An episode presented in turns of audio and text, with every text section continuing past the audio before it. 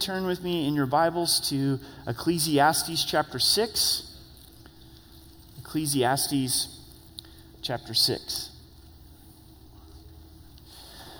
Wednesday night is a really exciting night for us as a church. On Wednesday nights, we go through the Bible verse by verse and chapter by chapter from Genesis to Revelation. And Lord willing, this Wednesday night, we are going to finish the book of Revelation, have gone all the way through uh, from Genesis to Revelation. So if you don't normally come on Wednesday night and you want to come out at 6.30 uh, to celebrate with us, we would love to have you here. And then we will start over on uh, Genesis chapter 1 and start going through uh, the Bible again. I have no idea how old I'll be when we finish uh, the second time. So...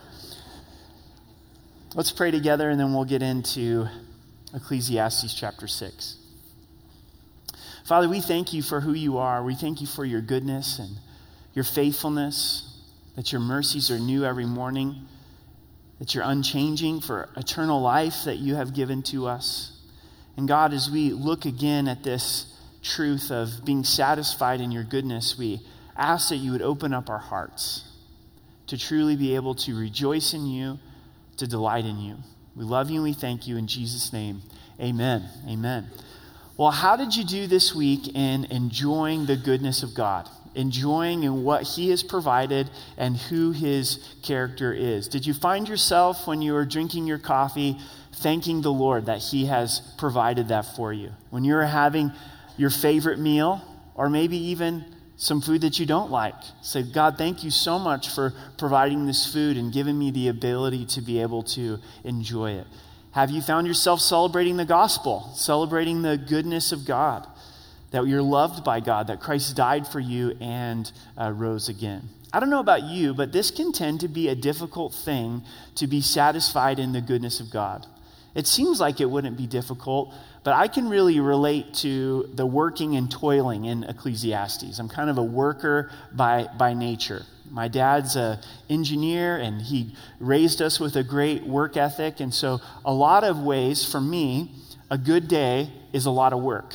You know, you look back on that day and go, that was, that was a, a good day. But I can go through my days pretty easily, really being pretty grumpy internally and not really celebrating the goodness of God. So I look at my life, and this is an area of challenge and an area of growth. So, what we're going to do is go back and look at the last paragraph in chapter 5 that leads into chapter 6. So, look at verse 18 of chapter 5. Here's what I've seen it's good and fitting for one to eat and drink and to enjoy the good of all of his labor in which he toils under the sun all the days of his life which God gives him, for it is his heritage. It's his reserved blessing from God.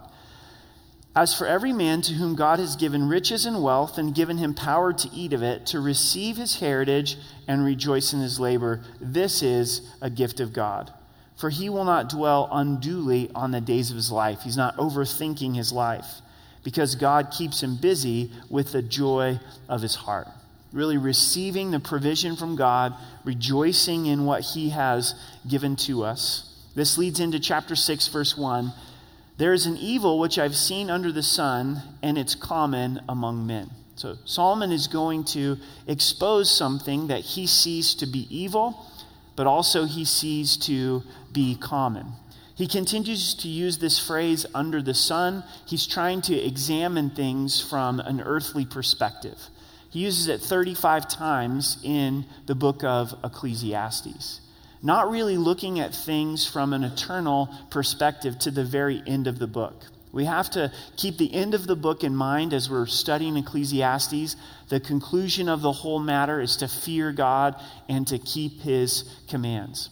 Also, Solomon uses the phrase vanity, vanity of vanities, 25 times in the book of Ecclesiastes when we're simply trying to find value from an under the sun perspective. It leads to vanity.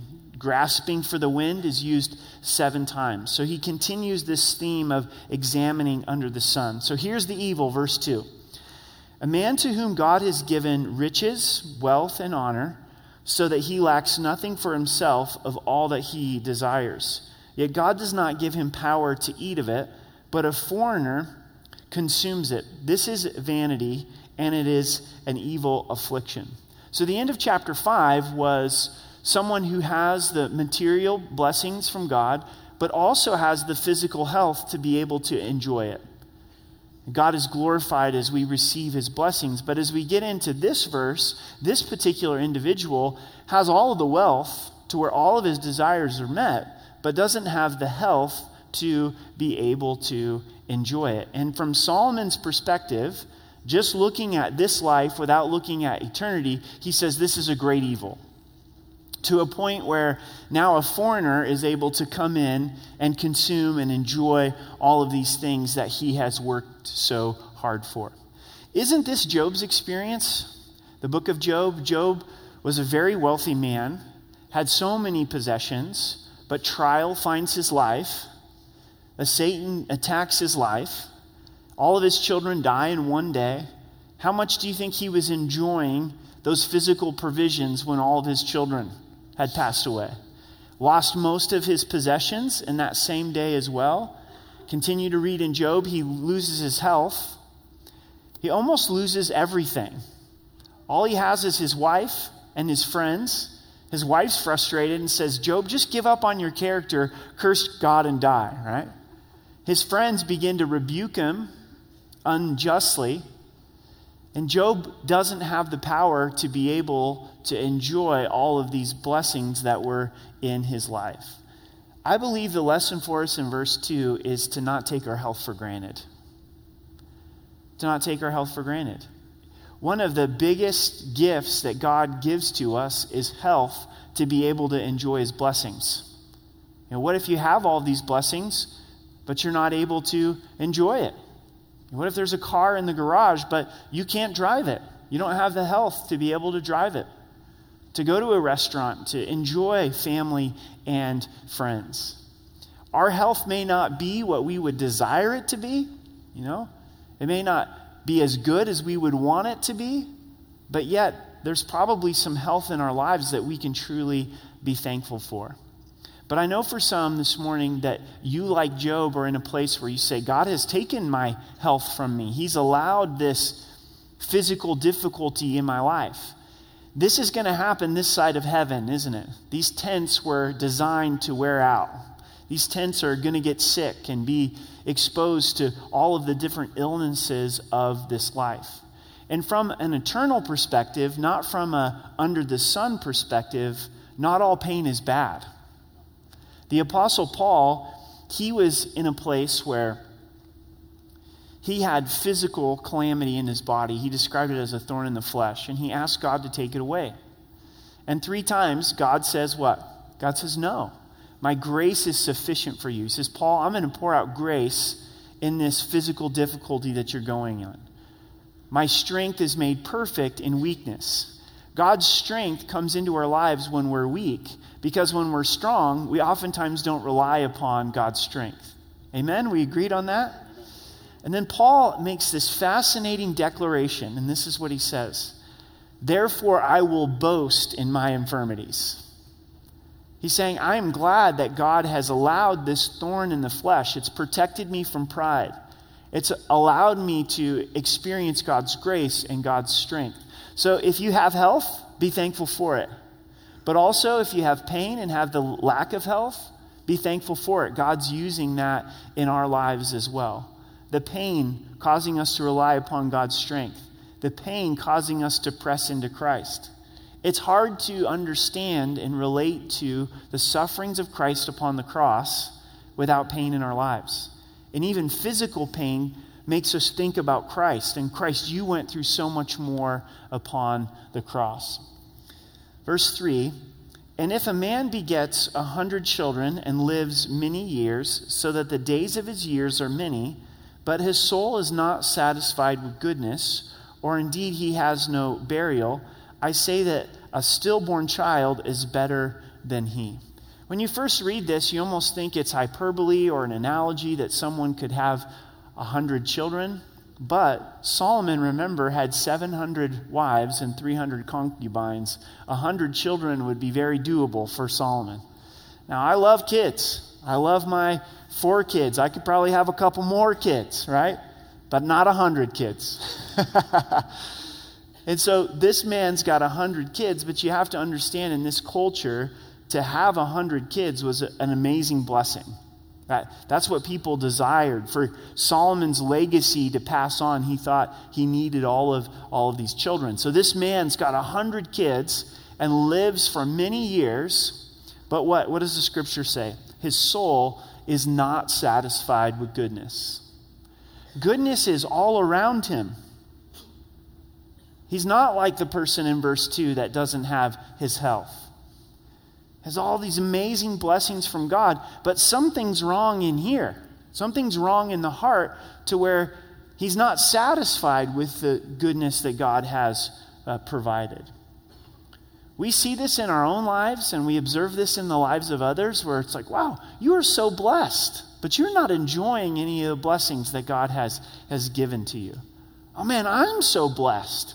I'm so loved by God, and God's been gracious to me, and He's provided for me, but I'm not enjoying the, the goodness of God. What is it in your heart, in my heart, in our hearts this morning, that would cause us to not be satisfied with God's goodness?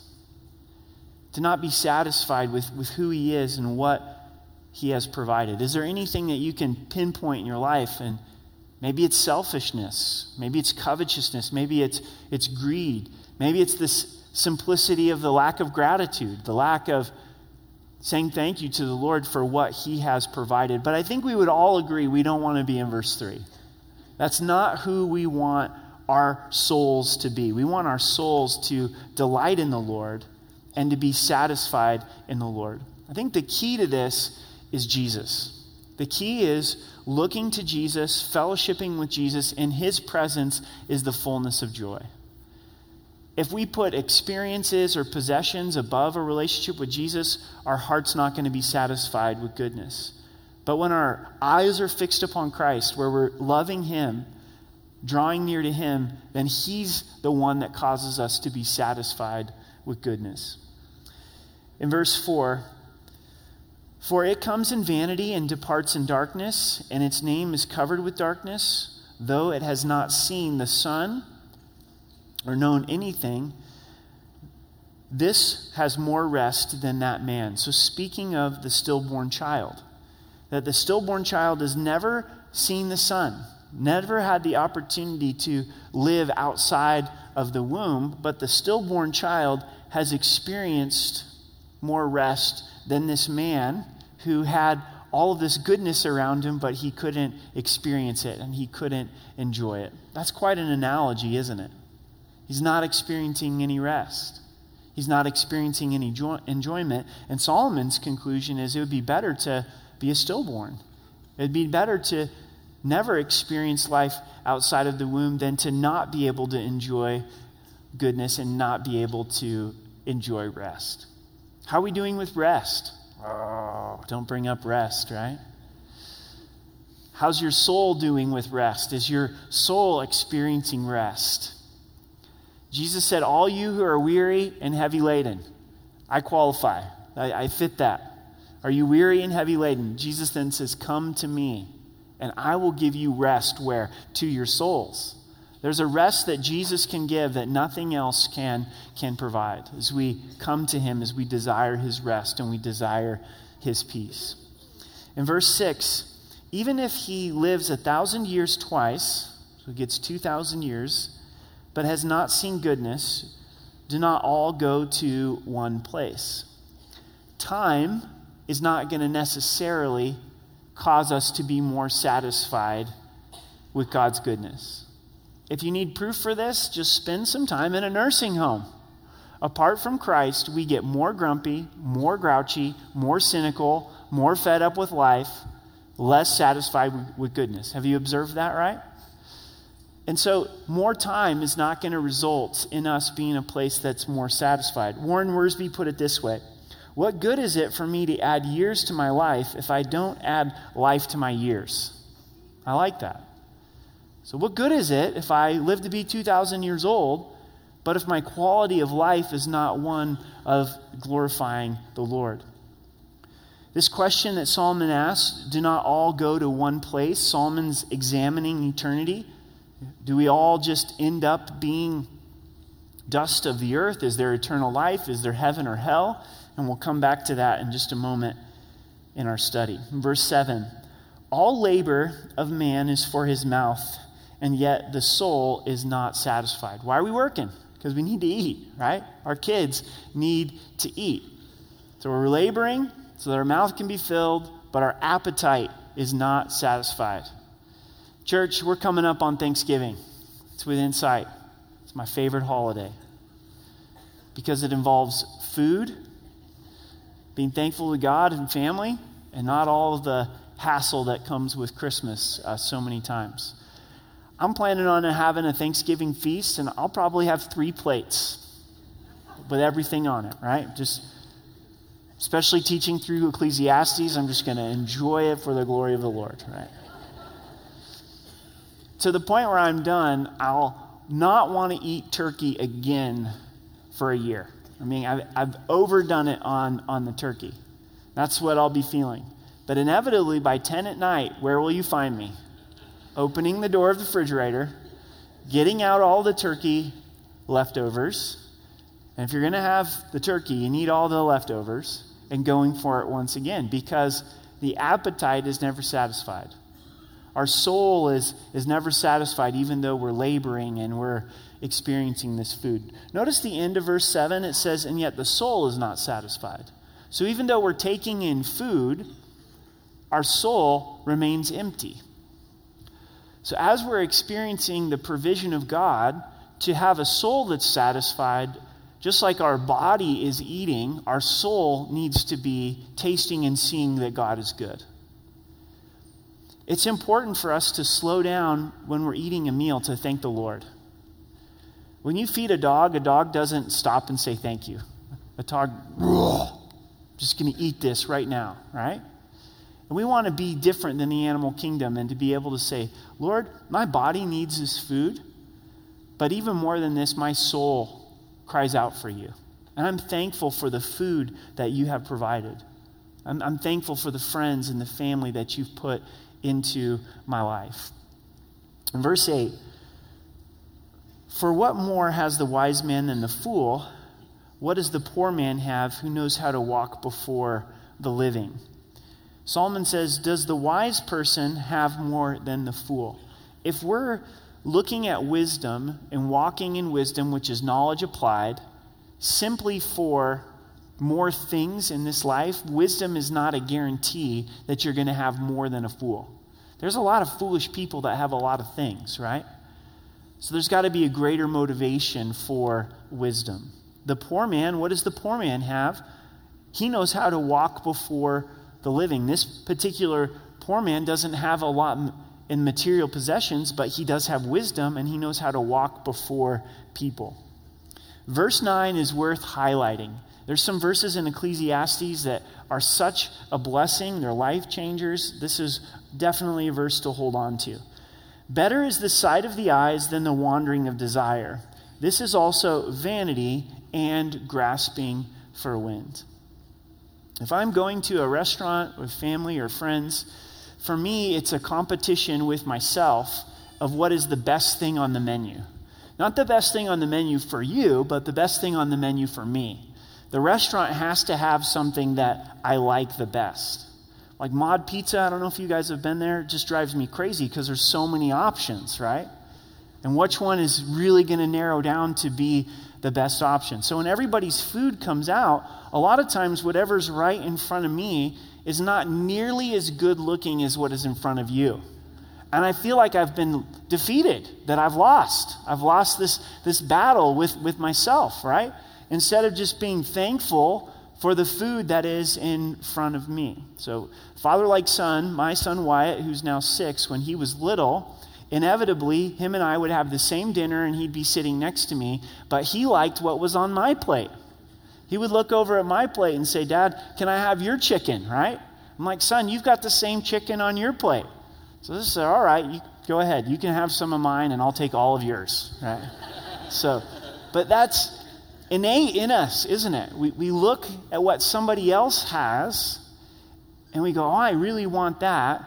And we fail to see what's right in front of us. We fail to see the blessing that God has provided for us. The Bible describes this as this wandering of desire, this wandering of lust, and it leads to emptiness. It leads to grasping for the wind. We're never satisfied. If we can't be satisfied with what God has placed right in front of us, we're not going to be satisfied with anything that He's going to provide in the future. We'll continue this endless pursuit of emptiness.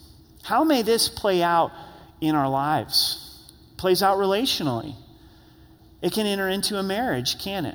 Instead of being thankful for the spouse that God has provided, before you know it, the wandering of desire has come in the back door, and you start to look at someone else and fantasize about them and say, Well, I don't think they treat their spouse this way. Or I find them to be more attractive than, than my spouse. And Solomon in Proverbs, he writes a lot about being satisfied with your spouse. Put your attention and focus on your spouse and be thankful for what the Lord has placed right in front of you. Sometimes it can happen with friendships. These are the friends that God has provided in our lives. And instead of being thankful for them, we're like, man, I would really like some better friends. I'd really like some different friends. I'd like for people to care for me in a greater way. It can happen with our children, can it? Right? One of the things that happens to us as parents is we compare ourselves to other parents, but we also compare our children. And we go, man, I, I just wish my kid was like that. But instead, they're like this. You know? Be thankful that they're like this. This is exactly the way that God wants them to be and has engineered them to be. In singleness, it can be difficult to be content in being single and to see that all God has placed in front of you and say, I'm going to be satisfied only if I'm married. No, you're going to be satisfied fully and completely in Christ and in Him. This is also exposed a lot of times in materialism, isn't it? You know, you're satisfied with your house until you go to your friend's house. You look at features of their home, and like, man, I really wish my home was like this. Or even worse, you watch Fixer Upper, and you're like, holy cow, got that stinking house for $25,000 and put $100,000 into it, and it's way nicer than my house. I need to move to Texas. No, you don't need to move to Texas. There's a reason the cost of living is cheaper there. So, if you're from Texas, Colorado is better. That's why you guys all vacation here, let's be honest, right? So, so my email address is Eric Cartier at RockyMountainCalvary.org, right? Be satisfied. Lord, this is the home. This is the car. This is the vehicle that you have provided for me instead of this wandering of desires. This happens a lot of times with debt, doesn't it? And credit card debt. I can't wait. I've got to have this. My desire is saying I've got to have this right now. So God hasn't provided the money. I, I can't afford it, but Visa tells me that I can afford it. American Express tells me that I can afford it. So I'm going to go out and I'm going to get it. The answer to wandering desire is desire that's met in Christ. Is to take our desire and say, ultimately, this emptiness that I'm longing for can only be fulfilled in relationship with Christ.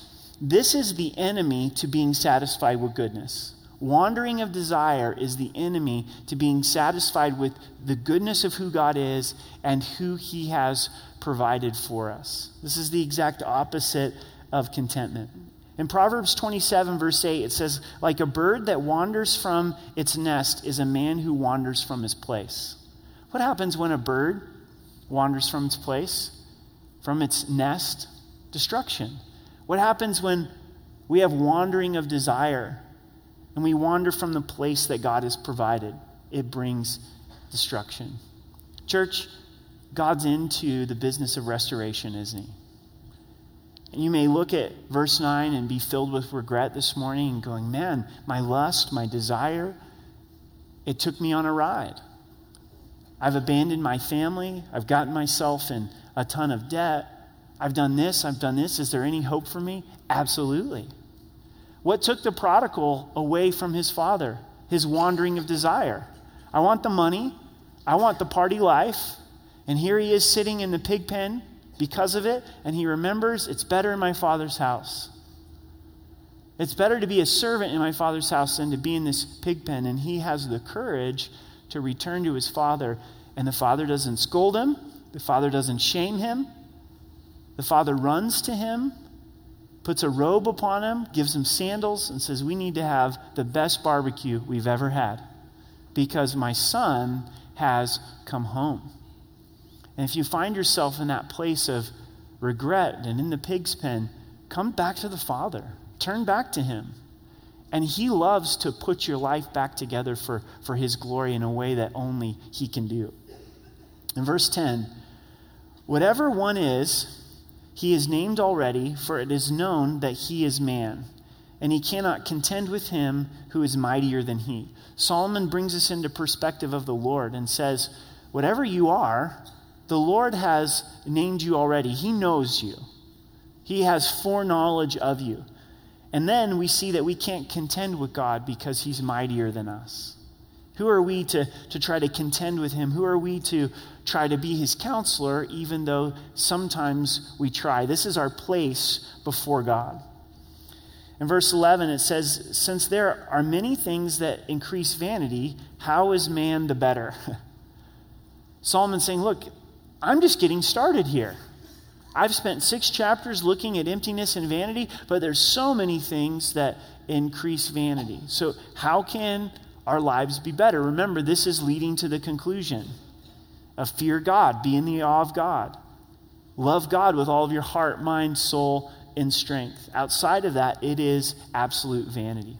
As we're studying this book, guys, read ahead in chapter 7 because it's going to shift. Solomon goes from looking at hedonism, this pursuit of pleasure, to looking at wisdom and morality. And in chapter 7, all the way to chapter 12, he describes wisdom and morality. And wisdom, as good as it is, apart from a relationship with Christ, also leads to emptiness and vanity in our lives. Verse 12 For who knows what is good for man in life? Isn't that so true? How do we know what is good for us in this life. A lot of times we think we know what's good, and it involves the path of least resistance, it involves the least amount of difficulty. But God is the one that truly knows what's good for our lives. Maybe one of the most misunderstood verses in the Bible is Romans 8:28. It's a great promise. What does it say?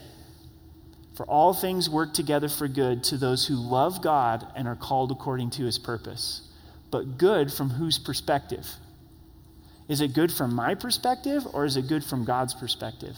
It's good from God's perspective to those that love God and are called according to his purpose. So it's knowing that God is good and he does good. And even though it may not feel good to me, this doesn't feel good to me, I know that God is working a plan together that glorifies himself.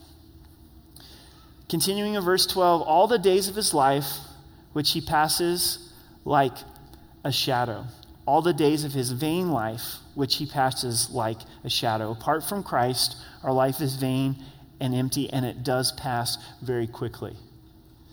I can't believe that we're headed into this last quarter of the year. Where did summer go? It, it's gone. Before you know it, we're going to be here celebrating Christmas on our Christmas Eve services. Who can tell a man what will happen after him under the sun? Do we know what happens to us after we die? Absolutely. As we look at the scripture from Genesis to Revelation. Jesus made it very clear as we trust him, as we believe in him, that we're saved, that we have everlasting life. Revelation 21, verse 4 says this And God will wipe away every tear from their eyes, and there shall be no more death, no sorrow, no crying. There shall be no more pain, for the former things have passed away. When we get to heaven, Jesus is going to wipe away our tears. Who wipes away your tears? Who has wiped away your tears? Someone that's very close to you. Many times it's a parent. We all have memories of our, our parents wiping away our tears. Sometimes our spouses. Sometimes our own kids. That's always moving, isn't it? When something's going on and tears start to well up in your eyes, and it tends to be young ch- kids that just come right next to you and begin to wipe those tears and let you know, Dad, Mom, it, it's going to be okay. Let's say after church today, you need to get some groceries. You're at the grocery only Walmart or King Supers. And for some reason, you're broken, you're going through a hard time, and you begin to cry. You begin to lose it in the, in the King Supers. And here comes a stranger, and they start taking off of your glasses and wiping away your tears. What would you do? Freak, get away from me, right? I don't know you. What makes you think you can touch my face? right? That would totally freak us out if somebody did that to us. So the fact that Jesus is going to wipe our tears, it shows how personal the relationship is, how much he loves us. And we're not going to go, oh, this feels strange. We're going to go, oh, this feels wonderful. And they'll be wiped away and there'll be no more. No more tears in heaven. No more pain. No more health struggles. No more sorrow. No more heartache. Forever with the Lord. What a glorious promise that God has given. Those that don't receive Christ as their Savior, those that reject Christ as their Savior, Jesus also told us there's everlasting judgment. It's so important to turn your heart and life to Christ, to believe the gospel. You might be saying, well, what's the gospel? The gospel's this that Jesus died for our sins and rose again, that he's God, that he died for you. He rose again to turn from sin and to cry out to Jesus, Jesus, save me. Just a moment, we're going to celebrate communion together. And there's going to be those available to pray with you, pastors, ministry team, right here on the sides where it's a little quieter. And come up and let someone know I'm ready to believe. I'm ready to trust Christ and what He's done for me and turn from my sin and to be able to re- receive salvation. So here's three questions for us that have to do with being satisfied with goodness before we take communion. The first is Have I taken my health for granted? Have I taken my health for granted? I'm pretty sure if we lose our health, we would tend to value it. We go, wow, I really had good health all of, all of those years. So be thankful for it and enjoy it. What keeps me from being satisfied with goodness? What is it? What is it in my heart? What is it in my life that keeps me from being satisfied with goodness? And then, in what areas am I starting to wander?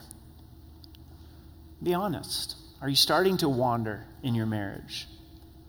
Are you starting to think about what it would be like with, with someone else? Are you starting to wander in your job? It's one thing for God to open up a new opportunity, and it's another thing to just have wanderlust.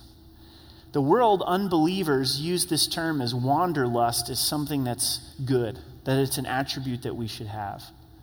That not everybody who wanders is lost. Well, most of the time they are, right? And it's great to have free time and hike and seek out adventure. But God doesn't want us in this place where our soul is wandering. Agreed? He wants our soul to be a place where it's fixed. I'm fixed upon Christ. I'm fixed upon what he's, he's called me to do.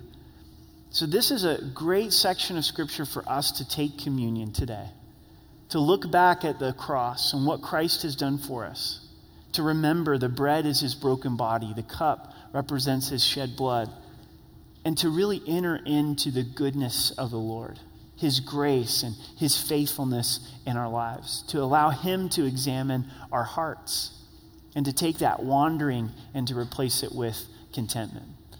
So let's stand together and let's pray and prepare our hearts for communion.